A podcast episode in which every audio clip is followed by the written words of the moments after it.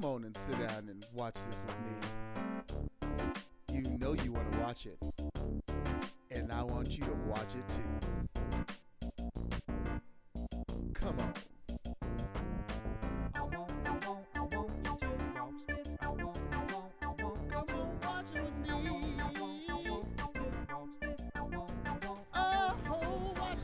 Colin, you and Steph are in for a treat. I know, we haven't watched it yet, and I know that the two of you have. I mean, look who's talking to what the fuck. Like, yeah, I mean, sure, we do a lot of I Want You to Watch, or How Did This Get Made movies.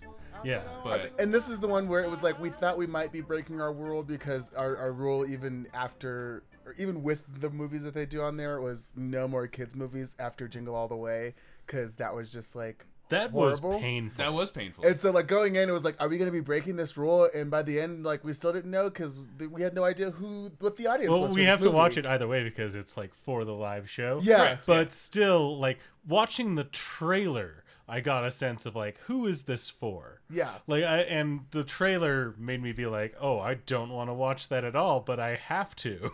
Oh, it's very adult, but has jokes for children? Yeah, I think, like, yeah, you were saying, Dennis, that it was kind of like a movie for parents to bring their, like, newborn kids to, because like, that's the only way that, like, children like, who cannot comprehend what it is that is happening, right. Yeah. Like, and aren't making memories, yeah. So they're like maybe not 3 years old max.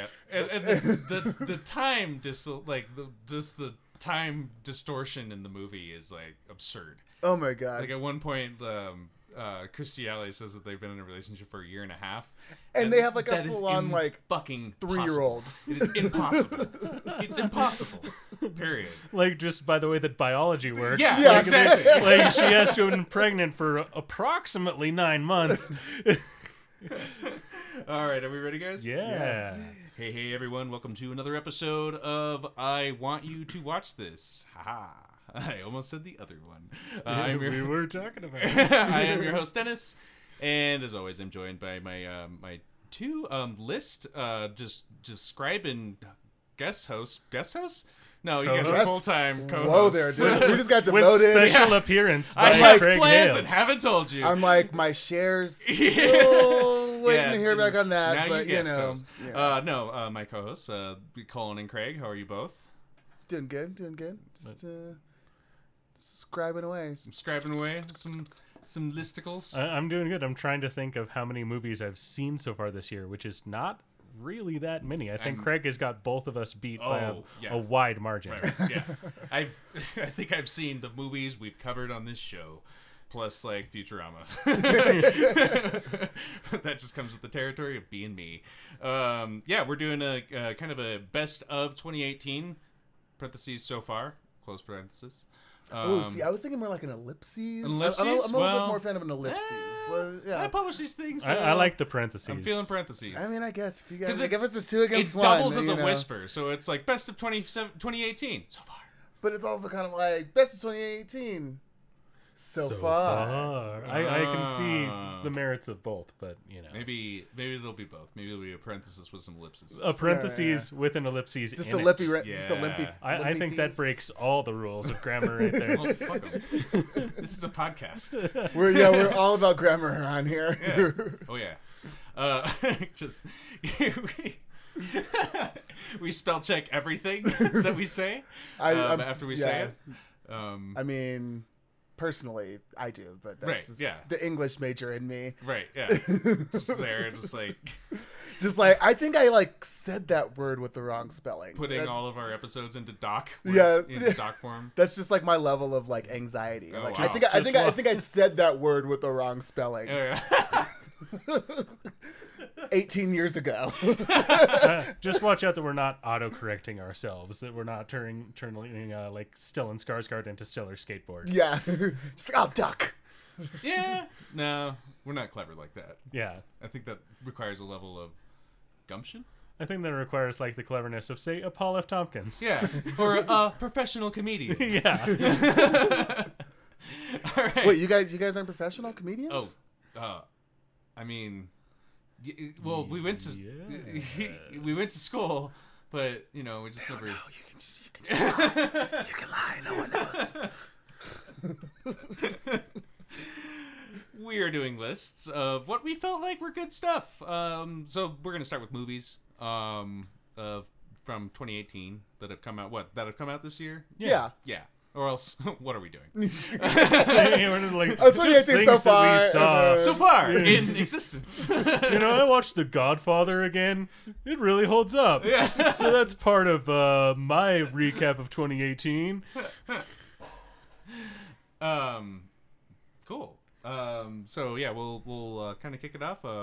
What kind of list you got there, Craig? What are we dealing with? You got a top five? You got a top three? I got top five, but we could probably do top three because I've seen a lot of movies this year, and you guys have not seen as many. Like, I feel like I'm going to say something that came out in 2017, you know? Okay. Like... I mean, like, what are you thinking? Let's go, and then I will correct you if you are wrong. I would feel happy to. We'll pounce if that was actually from last year. I am aware. Well, no, I know that... Lady Bird is 2017 release. Yes. I saw it this year, though. I'm sure I put it on the 2017 list that we did earlier in January, though. So I'm not going to talk about that movie. Oh, yeah. We did talk about Lady Bird. Yeah. We did. What else? Ooh, I know a movie that you guys haven't seen that I'd really like to talk about. And that is The Death of Stalin. Oh, I want to see that. Yeah, you need to see that. Oh, I know. The fact that... Yeah. I mean, I'm not surprised. It was an indie flick that was out for like 2 seconds, and then I probably stopped talking about it. And since it wasn't in any media, I'm sure you guys didn't hear about it either. So you would say this is a movie that you would want us to watch? I want you to watch this. Oh, okay. Wow! Yeah. Interesting concept. We might have to make something of that. Maybe we'll have to do something about that. But easily my favorite comedy that came out this year. As we've alluded, I don't have a complete list like either Colin or especially Craig have on this, so I'm just gonna say what probably just from the genres, my favorite from each that I've seen. And comedy, I'm gonna say Death of Stalin easily. I mean, how can you not? It's like it would work great in the theater. Man, that would be great in the theater. Make a really good like play. So good on stage, but you know, it's just. I mean, it's the best freaking satire, you know, like to the definition of what satire is, you know, political commentary. And, I mean, just for instance, oh God, I'm just going to blow names. So what's the movie about? Like basically it's about like the last night of Stalin's life, basically. And it's not historically accurate by any means. It's just, it takes things that like, you know, we're, known about Stalin and then elaborates on him, you know, like how he would force people in his cabinet to dance on, you know, or he'd kill them, you know, or like he would just make lists of stuff, or like he had a secretary that had like a whole department that would make lists of people that were going to be executed that night. And then they would like put those lists out, you know, and it was like that shit actually happened. And so they just kind of make a very dark humor on like that concept where like, I think the first thing is like someone that's recording a live orchestra performance with like a singer and everything, like gets a phone call from Stalin who's like, he's like, yeah, I want a recording of that by tonight, and then just like hangs up and doesn't say like what time or anything, and like they don't record the thing, so it's a struggle of getting everyone back into the room to re-record this thing that they didn't initially record just so they can get this thing off to Stalin so it doesn't get killed. Like that kind of stuff. Yeah, like, crazy. It's like all about everyone like scrambling and what they're gonna do since Stalin is dying and like who's gonna take what. Oh, well, then then he has a stroke, and then it's like everyone like determined. Then it's just like this like power move of people in his cabinet who are like vying for like different positions of power on like based on what they know or you know what they assume that they know and everything, and convincing others that what they know. You know, it's like, oh, Stalin, you know, trusted me to all this stuff and. But the beauty of the whole thing is that it's acted by people, by mainly British actors and comedians, and some American actors. Like most recognizable is Steve Buscemi, who plays Cherkov, I think. But like they're playing these like famous Russian people with no accent. You know, they're not even trying. They're just Sean Connerying. Oh, like, totally. Yeah. Like there's an English actor that plays Stalin, and he just uses his Cockney accent through the whole thing. That's fantastic. Fucking fantastic. Yeah. So yeah, Death of Stalin. I can't. It's great. It's just gorgeous how it's done. I couldn't stop laughing, and I'd love to watch it again. So let's do it. All right. Yeah. You got any others? We'll just go. top three? Yeah, I've talked enough. Let's do top three. So that was your number three? That was my number three. All right. Thank you, Craig. I need my handheld through this one.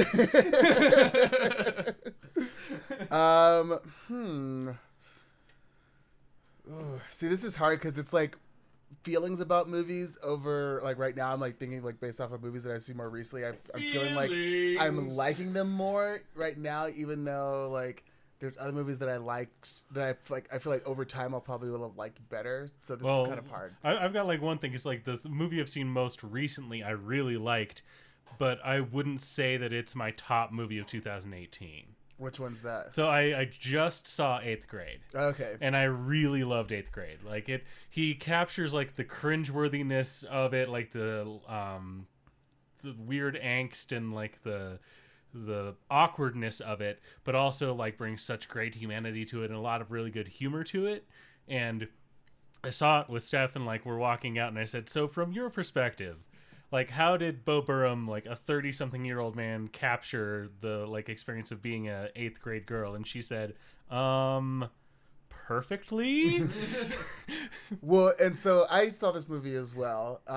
And I actually was at the screening where they had a live Q&A with Bo Burnham after, and he talks about that essentially of how he wanted to make this be like an overall relatable thing to just kind of the general nervousness that he's been dealing with as far as like dealing with his own anxiety and the generalness of, you know, the feeling of anxiety of like people that deal with that on a daily basis of just trying to like function daily, like with this kind of like feeling that all the time that you're like doing something wrong or that like something is like going wrong or that you're not good about enough to go wrong or like, that, yeah, like that you're like constantly like doing something that you shouldn't be doing. And I feel like 8th grade is like a very huge transitional point, which was like why it was such a great, like, such a great story to tell this perspective from, like such a great story to have this theme in,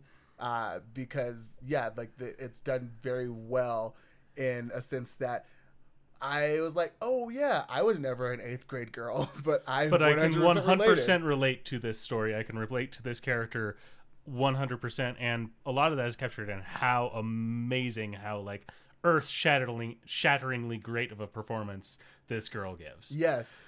And again, that was another one that he talked about with, let me see if I can find her name, because I feel like she should definitely be named. Yes. Yeah, we should definitely I want to say it's like Aaliyah or something. It's Elise something. But she's just so phenomenal in this film. Wow, why is she like not one of the top? Elsie Fisher, there we go. Elsie Fisher, that's right. And yeah, he talked about how her performance was very technical, because it is very easy to like see that and just think like, oh, she's just like acting like herself and just being like an awkward girl. But to actually be able to act like something close to yourself actually is really difficult to do. And he was saying that the script for it was like very technical. It was very like the ums and like the, you know, like the stumbling over words were all it's like a Sorkin placed script where all those things are actually like written out. Yeah. And so like after hearing that, it was like, oh, holy shit, like this girl is amazing. Like it was her actually acting as, you know, an 8th grade girl being an 8th grade girl, which is pretty astounding, because for how many years would they like just like age up, you know, actors for characters to play, you know, much younger people, because it was like, oh, there's no way kids could actually like do this material. Well, to be that self-aware. Yeah. I mean, wow. So yeah, 8th grade. I made like a top 5 list, and it's on my top 5, but it didn't make my top 3. Well, I pretty much had like 2 movies that I really want to talk about from 2018. 8th grade is my second place one, but I would say my top movie of 2018 is A Quiet Place. Oh, okay. Oh, that one I really loved, but it didn't make my list. Have you seen that one yet? No. Okay. That one I felt like as, again, a movie that there's so many movies this year I feel like that do a really good job of just kind of tossing the audience into a story and into a world while not really like having to provide like a huge amount of back exposition on things. I love that. I feel like this, like, damn it, the name of the movie that we were just talking about. Thank you. Yes. A Quiet Place does that. Because I had like a million movies locked in my head. But yeah, A Quiet Place really does that well. I felt like Sorry to Bother You did that really well too. Hereditary, dear fucking God, that movie.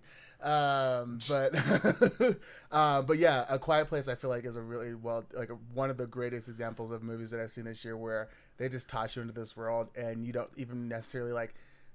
There's moments where you're like, oh, like I wonder what happened, but you don't really like feel. It doesn't feel like a void in you of like when you're watching this movie, like this like nagging question. Because you don't have time to worry about those things because the movie is like such a perfect like ratchet of tension, and it's so like masterfully crafted. Like I just can't get over how well made it is, like just with how there's hardly any dialogue in it. There's like a good deal of sign language, but it becomes that the sound design is like almost a character in the movie, where the sound design is so important that every like little noise that happens is like could be life or death, and every little noise is so important that it makes you like really pay attention to it, and you have to watch this movie silently, and like you don't even really notice that you're watching this movie silently or that you're like how much attention you're paying to that, because they're just building the tension in such a great way. And those of you who listen to this know that I don't like horror movies,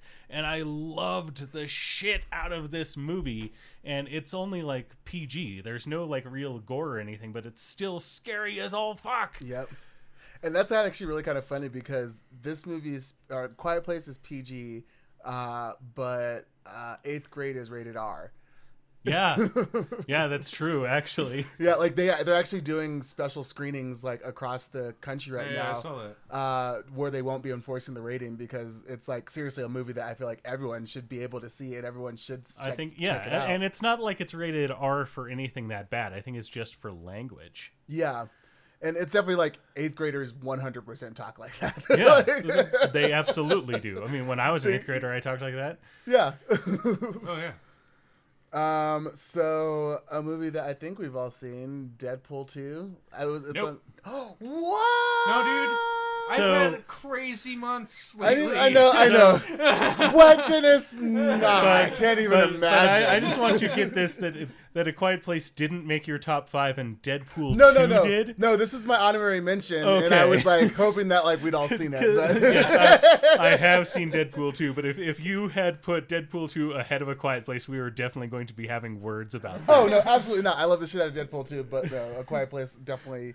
it's still on my honorary mention list, but I definitely have Black Panther in my top 3. Oh, yeah. I've seen that. Yeah, Black Panther would definitely make my top 3 now that I've...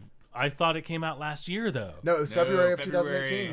Wow. Because it changed the whole market in February. Yeah. Handedly. Yeah. So Black Panther definitely in the top 3 for all of us. I mean, that, like, seriously, it was a superhero movie that it changed the game. It was one of those things where I knew, or at least really, really hoped that I was gonna like love the shit out of this movie because everyone involved with it, I was just like, this is everything that I could possibly hope for, and I just hope that the execution goes through because you just never really know until it's out there. Like, I mean, I feel like DC trailers are a perfect example of getting your hopes up of like, oh my God, this looks actually really cool and amazing. And then the movie comes out and you're just like, what happened? And also why, how did you like manage to cut like the two things in the trailer that actually people like wanted to see? But Black Panther, I just felt like was so phenomenal in that it was a chance for like a new story to be told from a completely different perspective. Even though, like, you know, it's within the comics, there's, you know, the world of Wakanda has been, you know, fairly fleshed out, but we haven't really gotten to see much of, I mean, any, anything as far as like black superheroes in quite a while, like on a major level. I think since like Meteor Man.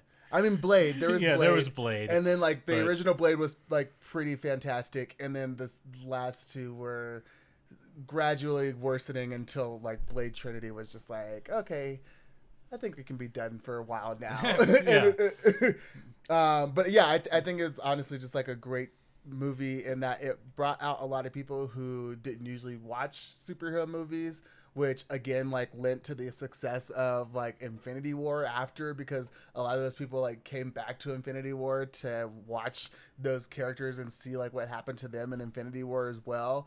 So I feel like it's one of those movies that like just kind of proves or disproves like that notion of, oh, well, if we put like, you know, like these people who like don't look like the people who have spent like 90% of the time on screen, then people aren't going to come and watch it. And it's like, no, it's been proven time and time again that the more diversity you have in a movie, the more money it's going to make. The better it is and the more successful it's going to be. Because they're not really even commenting on the diversity of the movie. They're just they're just giving you a story and saying, like, here's this awesome hero. And, oh, also, by the way, here's a bunch of women also who are also super badass. And we're not going to comment on that either. We're just going to show you the story, and it's just going to be awesome. Yeah.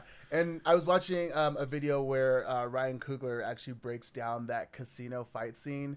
And it's, you know, it's interesting because it's like, it's not that they were unaware of these things. Like, they were very aware of all of these things, and they were also aware of how to like portray these things using, you know, small indicators that like melded with the story and actually made it work without it having to like beat you over the head with this message. It's just like, no, that's just the way things are. We don't have to like keep like beating you over the head with it, because it's just integrated into the world. Because when it's integrated into the world, we don't have to keep calling attention to it. It just like presents itself as it is. It speaks for itself, because it's such good world building on it in its own right, and it's like still world building within the MCU, but it's kind of expanding this one piece of it in such a cool way. Like, it just down to even like the costumes and like the production design. Like, it's so colorful and it's so vibrant.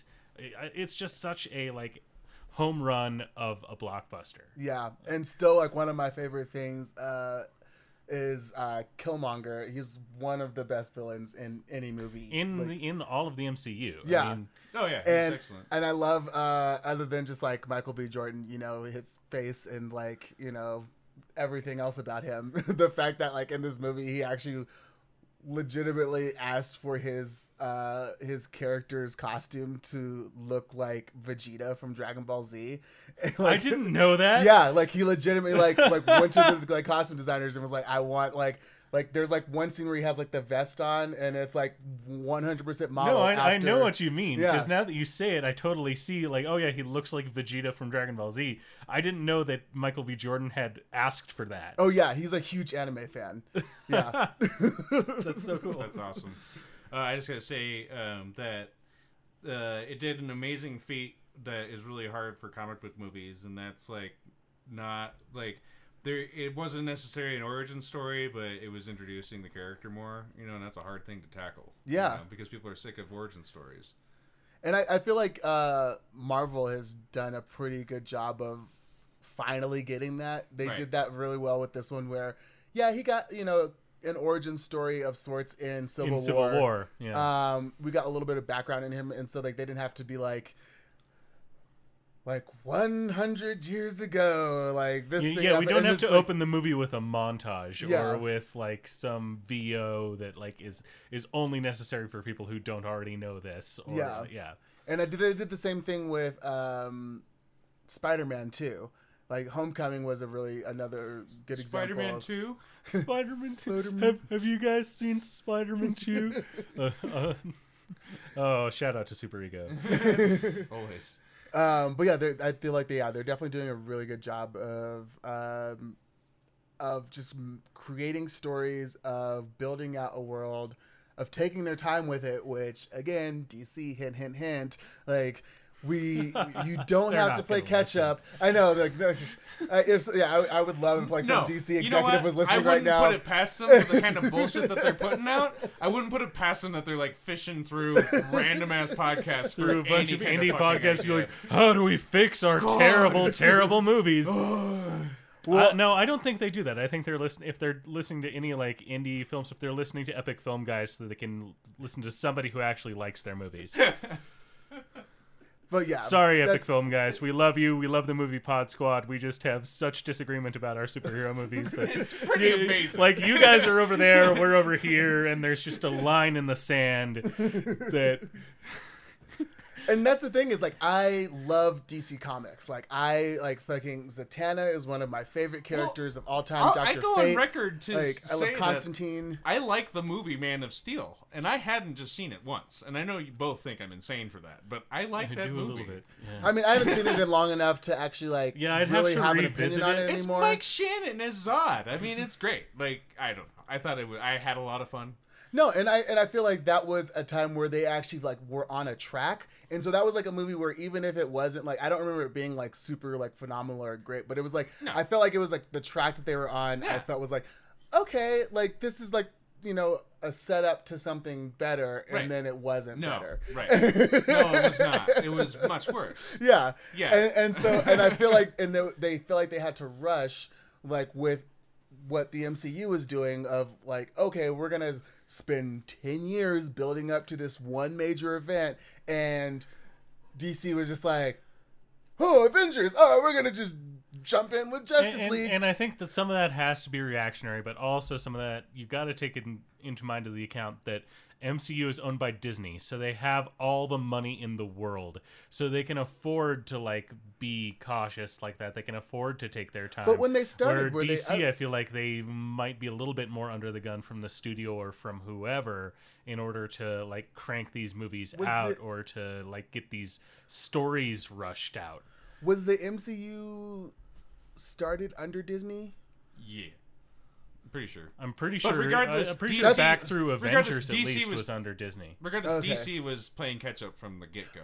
Yeah, and I mean that's why Justice League came out so quickly without, like, you know, this plethora of origin movies and everything that MCU already had established. Because I mean, Warner Brothers has been around for about as long as Disney has. I mean, not like but they don't have the money that Disney has. I mean, well, that's on Warner Brothers. Like, what are they doing? Regardless of money, what I'm saying is that the MCU already had all the origin stories before they did Avengers. Well, and exactly. Like, just seeing, like, the timeline from when DC was putting out the, you know, rebooting Superman and then doing Man of Steel and all that. And then, like, what, reinventing Batman a fucking bazillionth time? Yeah, and again now, apparently. And again? Yeah, and, like it's just, there's wrong turns left and right. They could have had all the money that Disney has, and, you know, those situations could be reversed, but just poor management. That's probably true. I don't think they have someone at the helm the way that the MCU does. No, and I mean, it was just, yeah. They shouldn't have done it. They shouldn't have done it. But they should have focused on TV is what they should have done. But let's not turn this into a whole nother just MCU episode. Craig, what else is on your list? Or what else do you want to say about Black Panther before we move on to the rest of your list? No, that's, I pretty much, I mean, it's great. Like, I would have loved if they had, like, a little bit of, like, queerness in there. But again, that's, like, something that Disney is, like, fucking dragging their heels on, that, like, every major, you know, movie studio is dragging their heels on, really. But yeah, I still loved it. Like, I still loved, like, all of it for what it was, even if I still think that it would have been nice to have a little bit more. I was still very, very pleased with the result, and I love the shit out of it. I also saw another one that I don't think either of you have seen, which was Sorry to Bother You. Not yet. Yeah, and that one is, it's a movie. It's kind of like, the world feels cluttered, but in, like, an intentional way. And again, this is another one where like they're building a cluttered world as a part of the commentary that the film is making. Yes, and I again, this was another one where I was there for a Q&A with the director Boots Riley afterwards. And, you know, he talks about, like, he very much wanted this world to, like, feel very filled out. Where do you learn about these things? These Q&As at the Alamo that I don't find out about until after I see you on Twitter being like, I'm at a Q&A for this movie with the director. And I'm like, how do you know about this? Well, the first couple Lance told me. And then are you on, like, Alamo Victory? I am, but, like, I forgot my password forever ago, so I, like, every time I go in, it's like, hey, you weren't logged in, but you got your Alamo Victory points for this. Oh, see, you gotta make sure you get those points, because that's how you get, like, higher up in their, like, Gotta get those points, bro. And they're like system, so it's like I think I'm at like commandant level right now. Yeah, I got a thing from them saying I've reached commandant, but I don't know how to access any of that stuff. So like they send it to your email. Like once you start getting that, like I got one for an advanced screening tomorrow. That's for Black Klansman. And, I want to see that. And Spike Lee's going to be doing a live stream Q&A after that too. And so it's just like I just get so the trick is you have to like read the emails that they send you. Yeah, exactly. Okay, exactly. No, like that's actually like one email that I get where I'm like, oh, I actually want to check this out. And you also probably got like some free like food. And yeah, stuff I know I got some stuff where I got some free food offers, but whatever. But yeah, Sorry to Bother You.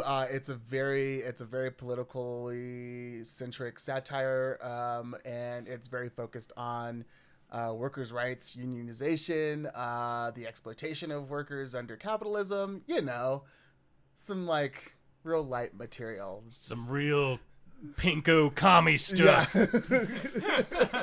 You get out of here with that pinko movie, America. Oh my God, Miss Reagan.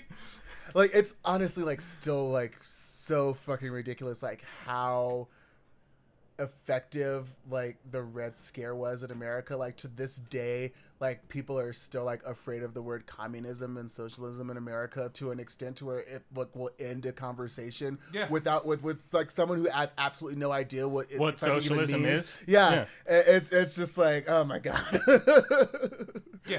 And so I feel like this movie is actually really good at sparking that conversation in a way that actually makes it accessible to people who are actually willing to go and see the movie. Like, you know, there's always going to be people who are just like never going to see it. But I feel like anyone that's like willing to see the movie and, you know, just have an open mind about it, because I don't feel like every like piece of it necessarily falls perfectly into place. But I do think that for first directing, like screenwriting, like screenplay, like fucking Boots Riley like knocked it out of the park. Like this last couple of years of just like new voices like actually getting to make movies and like just killing it, like John Krasinski, Jordan Peele, like just like coming out of like nowhere. Greta Gerwig.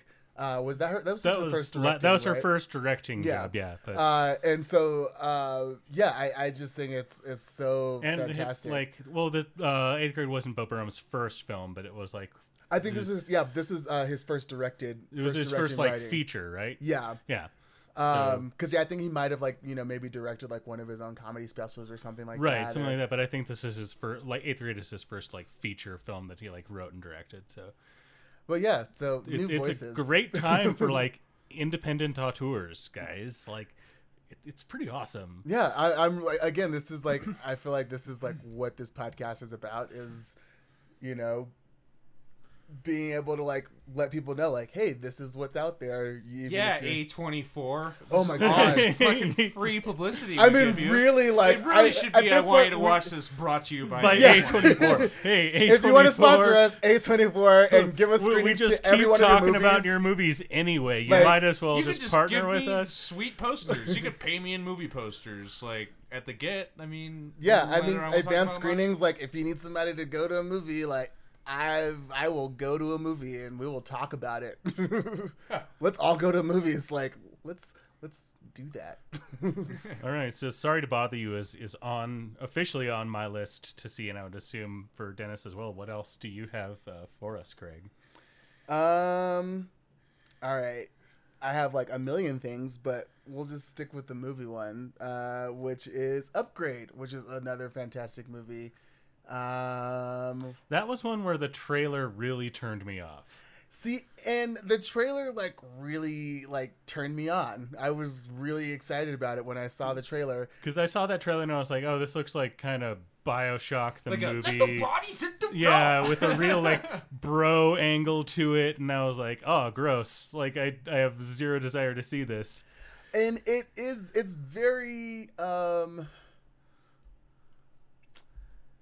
I can 100% see how you would feel that way, and I can definitely get like the movie was very much marketed that way, even though that while there was an element to that movie, it was more of like Ex Machina meets The Raid. Like, it's see, if you had pitched it to me like that, then I'd be into it. It's about like the implications of technology and artificial intelligence, like where technology ends and humanity begins in a world where those things are like very quickly like merging and colliding with each other. Also, that dude's fist to that guy's face. I mean, what more can you like? Yeah, and then and then there's like actually like amazingly like well shot fight scenes. Like there's so many like the choreography and like the cinematography of the fight scenes is actually really well done, and it really like pulls you into this moment without like doing like the, you know, like the MCU supercuts. Because well, I mean, if you're legit comparing the fight scenes in this movie to The Raid, it's not like The Raid. I mean, it's definitely like The Raid light, but it is it's like visceral. It's like very like energetic, like frenetic, like high energy, like fight scenes. I mean, nothing will ever compare. Yeah, I was to gonna say, I mean, like, that's a heavy gauntlet to throw down, saying that like the fight scenes in something are like The Raid. Well, yeah. And just like it's not as heady or like cerebral as Ex Machina either. But it is like there are definitely elements like of both of those. A lighter version of each of those things, kind of blended with a dash of bro, and a little bit of BioShock. Yeah, and I mean, it's like not even really like he's not really like bro-y. I mean, he's like, you know, a gruff guy. He's like very like Tom Hardy Bane-ish, you know, like. But not even that necessarily, because I mean the guy really looks like Tom Hardy. Like he looks very much like Tom Hardy, but he definitely brings his own like type of energy. He's not just doing like a Tom Hardy impersonation, and it's like pretty much him like dealing with the death of his wife and like becoming like a paraplegic, and then having to. And then, of course, it becomes like a revenge mission, like, and then it turns out to be this whole other thing by the end, where it's just like a gut punch by the end of the movie, where you're just like, oh shit, like that's where they were going with that. Wow. Which I can't spoil it, because I think it's definitely a movie that you want to like be surprised at the ending of. I'm excited to see it for sure. All right, well, let's take a break, and then when we get back, we will talk about our favorite movies of, well, yeah, just our top movie of 2018. How about that? All right. All right, we'll come back with that.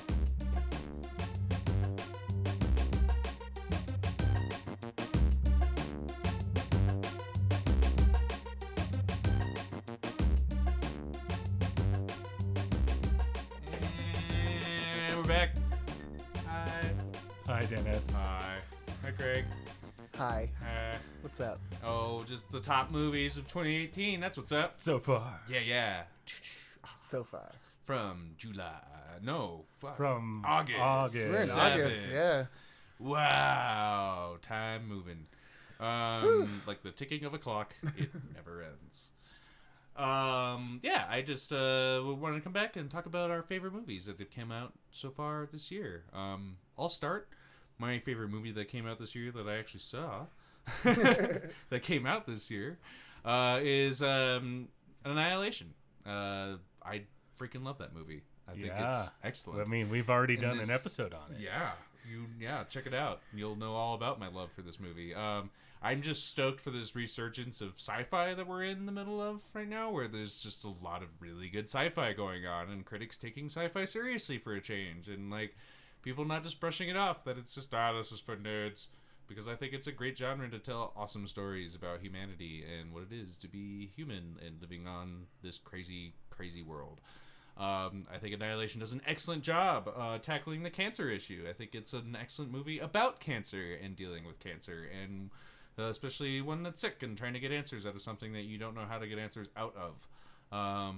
I think it tackles a lot of stuff, and the more you watch it, the more you'll learn about it, and I think it's just stunning in a lot of ways. And on top of that, it's just one of the most beautiful looking movies you'll see this year. I mean, there isn't a frame that isn't gorgeous in the movie. So, and then did we talk about how the movie is the anti-Bechdel test? Yes. Okay, I was like... I think we brought that up in our episode. That was just one of those little things that I remember. I was just like, that's nice. I like that. That was awesome.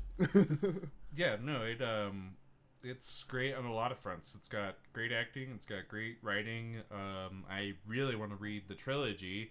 The person that actually suggested we do this movie told me that they are actually greenlit to do the sequels of this movie. So expect Annihilation 2 and 3 coming out. Wow. Which will be very interesting to see where they go with that, considering how it ends. Yeah, no kidding. Yeah, because I felt like it was pretty good ending there, you know. The whole thing reminded me of 2001 Space Odyssey. So if you like that kind of ethereal, more questions than answers kind of sci-fi Stanley Kubrickian type of thing, go check this out. I really, really, really enjoy it. I mean, gosh, Natalie Portman to boot. She's just fantastic. Yeah. And Oscar Isaacs. And Oscar briefly. Isaac and... was it Tessa Thompson? Yeah. Jennifer. No, I kept thinking she was Jennifer Lee. Jennifer Jason Lee. There we go. Yes. My problems with Jennifer Jason Lee's performance aside, yeah. But it's worth it for Tessa Thompson, like, because Tessa Thompson's great. So that's my numero uno moveo.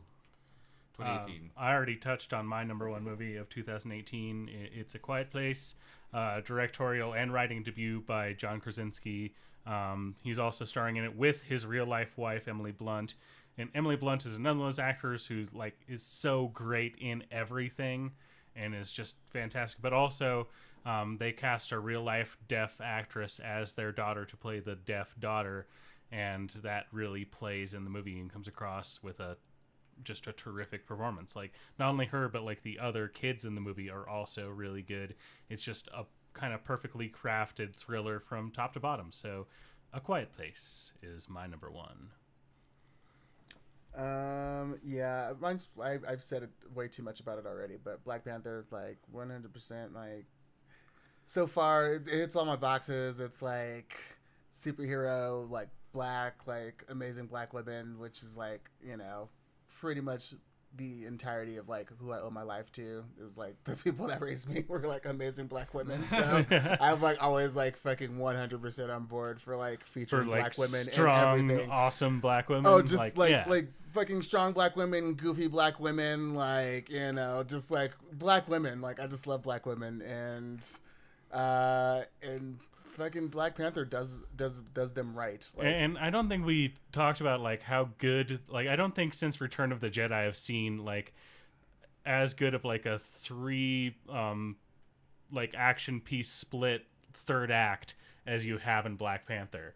It's so cool that there's the fight going on between Black Panther and Killmonger, and at the same time there's the fight going on between the army, and at the same time there's Martin Freeman flying the ship and that whole thing, and all of that is balanced really well. These three really cool action pieces all done woven together perfectly in this really awesome climactic third act.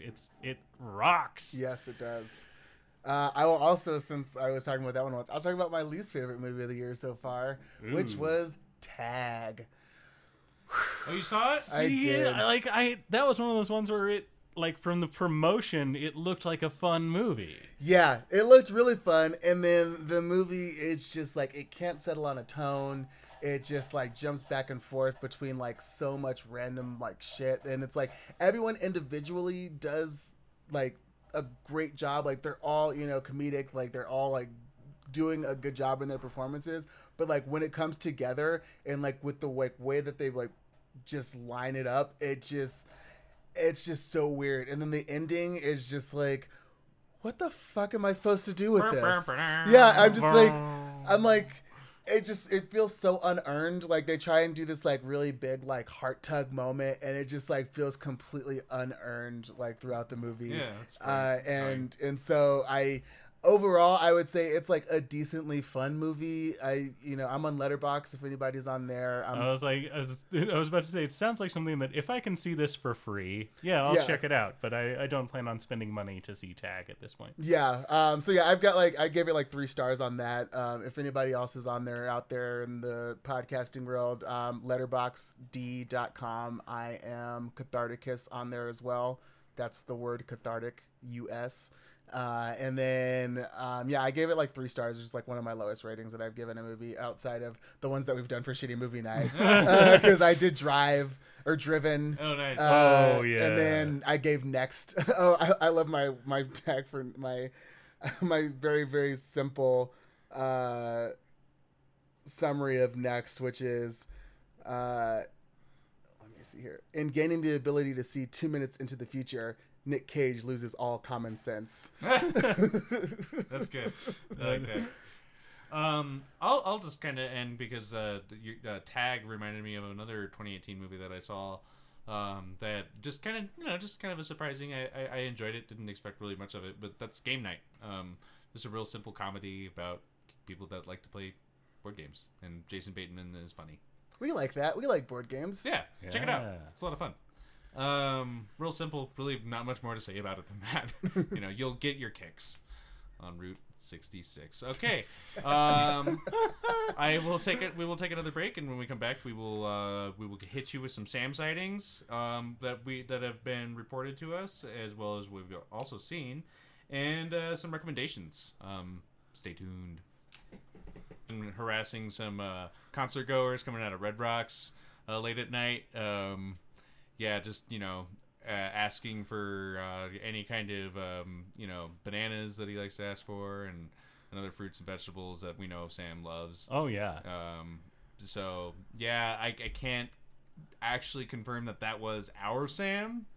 But somebody kind of vaguely resembling his description has been spotted in the Morrison area. Okay, good to know. Yeah. So if you're in the Morrison area, keep your eye out for Engineer Sam. I personally have set a bunch of cotton candy traps around various spots in the Denver area. It's been so rainy though. I know, that's the problem. You're never gonna find them. That's been exactly the problem, Craig, is that I set these cotton candy traps and then it rains and then the cotton candy just melts and there's no way to catch Sam that way. So, I've been trying to construct some sort of an awning, but that just makes it way too apparent that it's a cotton candy trap and not just loose cotton candy that's sitting there. Which is really the best way I thought of to try and catch him. But hopefully now that we're moving into the fall, the weather will chill out enough that I'll be able to get some effective ones. He's going to want to move inside. Yeah, he doesn't do well in the cold. So I imagine he'll make his way back. But yeah, how about you, Craig? Have you heard anything on the Sam front? Unfortunately, I haven't. I've just been kind of, honestly, I haven't really been looking all that hard. Well, you've been out there watching movies?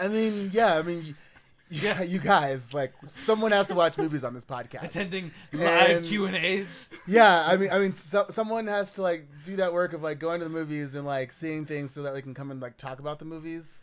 And I get that Sam is a vital part of this podcast, and I love the shit out of you, Sam. If you're hearing this, please don't think that I don't want you back here. I really do. I've just been so busy, and you know how it gets, buddy. You know how it gets. So I'm sure you understand. Just come back, please. You're a terrible legal guardian. Just come back, Sam. We miss you. Oh, wait. I do not want to put it out there that we are Sam's legal guardian. If there are if anybody in law enforcement or social services is listening, we are not Sam's legal guardians. He is his own person. He is not a dependent of ours.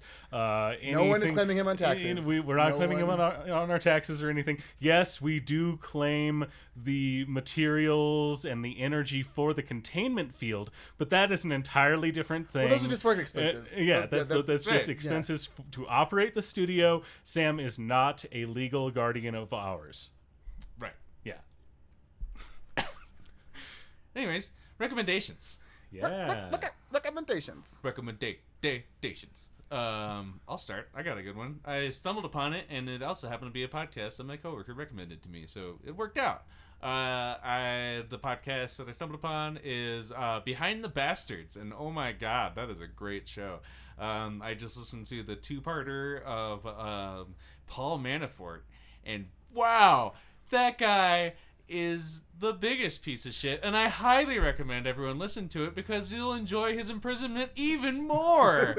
Oh my god! He's orchestrated so many civil wars, it's disgusting. The guy reinvented lobbyism. Like, it's insane. Like, he worked for, like, all kinds of campaigns throughout the 70s and 80s and, like, seriously, like, brought back lobbying and, like, gun selling and to dictators and Roger Stone, and it's great. It's fun stuff. Oh, fun. Yeah, but yeah, definitely check it out. Behind the Bastards. I learned a lot. And the guy that puts it on, I can't tell you his name because I forgot it. But just he's just an excellent storyteller, you know, for this kind of thing. Like, he's a reporter by trade. He was actually one of the first independent journalists to report on the Ukraine Civil War and that whole bugaboo. And so I don't know, he does a great delivery, and then his guest is a comedian that doesn't know anything about what he's talking about, and so they're just taking it in, and it's awesome. I thoroughly enjoy it. Wow, that's fun. Crazy. Yeah, Behind the Bastards. That's what was that? Oh, Wilbur Ross. Something came out about him today. Oh yeah, 120 million. Yeah. Yeah. You know, it's weird. Like, I think I'm starting to realize something. I think that the best people might not be involved in this administration. I know. So really? Craig, how could you possibly say that? I don't know. There's just something about it. I don't know. Huh. I don't know. I'll whatever. Yeah, it's fine. Think on it and get back to it. Yeah. I don't know. I'll have to do some more research. But yeah, my recommendation this week would probably be Why Don't You Date Me? Because it's Nicole Byer, and she's hilarious, and it's about her being single, perpetually single, and I 100% relate to that. And it's like, oh yeah, like, I think I'm pretty cool, and why won't anybody date me? And it's really, it's like that, but it's like her being funny about it, because when I do it, it's sad. Well, and that this is coming from a hilarious woman of color and not from some, like, incel white dude. Yeah. Who's, like, out there just going like, hey, how come I'm not getting, like, what media tells me I'm entitled to? Yeah. Well, and it's awesome because, like, yeah, she does that thing where she has, like, self-awareness and is, like, willing to, like, have people come on and be like, hey, let's talk about, like, my life and, like, you know me. Why wouldn't you want to date me? And this person's just like, oh, yeah, this, and that. And she's like, oh, huh, that's kind of shitty, but that's good to know. I'm glad that you told me. And it's like, yeah, that would never happen, like, with, like, some just, like, fucking toxic masculinity, like, dude that's just like, how the fuck, like, why? What the fuck? They would never even ask anyone. You know that there's some incels out there that probably found that podcast and it's like, oh, finally. One of us put this out, and then as soon as they find out it's Nicole Byer, like, oh, this isn't what I'm talking about. Gosh, you know, oh my god, that is happening. Yeah, oh my god, we've got to make that a sketch now. We've got to write this. Oh my god. So yeah, that's a great podcast. Awesome. My recommendation is The Adventure Zone, Here There Be Gerblins, the graphic novel. Yes, I saw that! Cool. I picked up a copy of it. It is fantastic. Picked up a copy? Yeah, I picked up a copy. I picked up a copy version of this. It's now print and copy. Yeah, it is. But no, I picked up a copy of the graphic novel of Here There Be Gerblins. It's the first arc of the Balance campaign. The name of the artist is escaping me right now, but it's beautifully drawn, and it's the same story, the same thing, just kind of all written by the McElroys. It's just telling the same story that you have, but every once in a while Griffin will pop up, like, in the corner of a panel. Like, even though, like, the characters are, like, making their way through the adventure, they'll still talk to the DM and stuff, like, within the graphic novel. And it's awesome. It's hilarious, and it's really cool, and it's beautifully drawn. And did you get that on Amazon? I did. But you can go to your comic book store and they can order it for you. Oh, perfect! I'll do that. Yay, yeah. Hi. So they might like snicker it. They might like judge you a little bit for being like, what, you want this like McElroy thing? But you know, still. Maybe. I mean, it's comic book. Geeks. Yeah, it's still a comic book. I don't think you get to sneer at anyone. So you're judging me. But yeah, I recommend doing it the way that Craig is going to do it instead of the way that I did it. But still, I highly recommend checking this out because it's a lot of fun. Cool. Right on. Well, do you guys have anything else you'd like to say before we get out of this hot, hot room?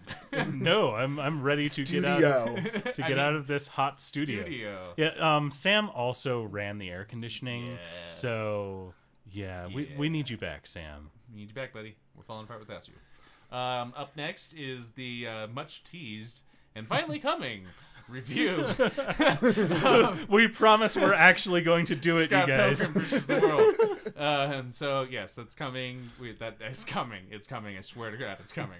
Oh God, it's so close. we have a recording date on the books this time. Like we're actually doing it. So stick with us. That's all I gotta say. I'm not gonna say anything else because my God. Bye. You can find us. You can find all of us on the internet at the Twitter. Twitter.com is a website. God. At IWYTWT is where we are mainly. You can tweet at us individually. I am at the Dbucks. I am at Catharticus. I am at Colin Munch. And also on Facebook.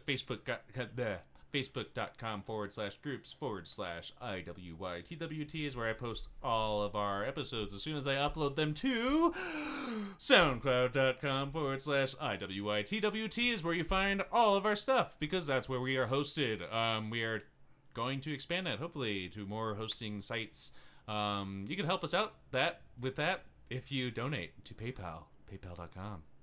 The link is on our SoundCloud page. Look for us in the future on Patreon. We have no more details other than that. So that's coming. We're still dipping our toes into the water of what that even means. What we could even provide. But I mean, other than our lovely stuff. We give all of ourselves to you people. That kind of, I just wanted to kind of say that expect more from us in the near future. Well, I mean, even live episodes. We might even have the opportunity to record one of these in front of a whole bunch of nerds. So just stay with us. Stay tuned. Just be informed. Things are happening. But don't get your hopes up. I mean, just like in real life. Yeah, it only is the disappointment. Right, yeah. Just keep your standards low. That way you're pleasantly surprised when shit actually works out. Or just isn't total shit. There you go. Yeah. Oh, today wasn't total shit? No. That's actually pretty nice. On that realistic note, I'm not going to say it's depressing, because it's realistic. I bid you adieu. Join us next week for Scott Pilgrim versus the World with Lance. Sayonara.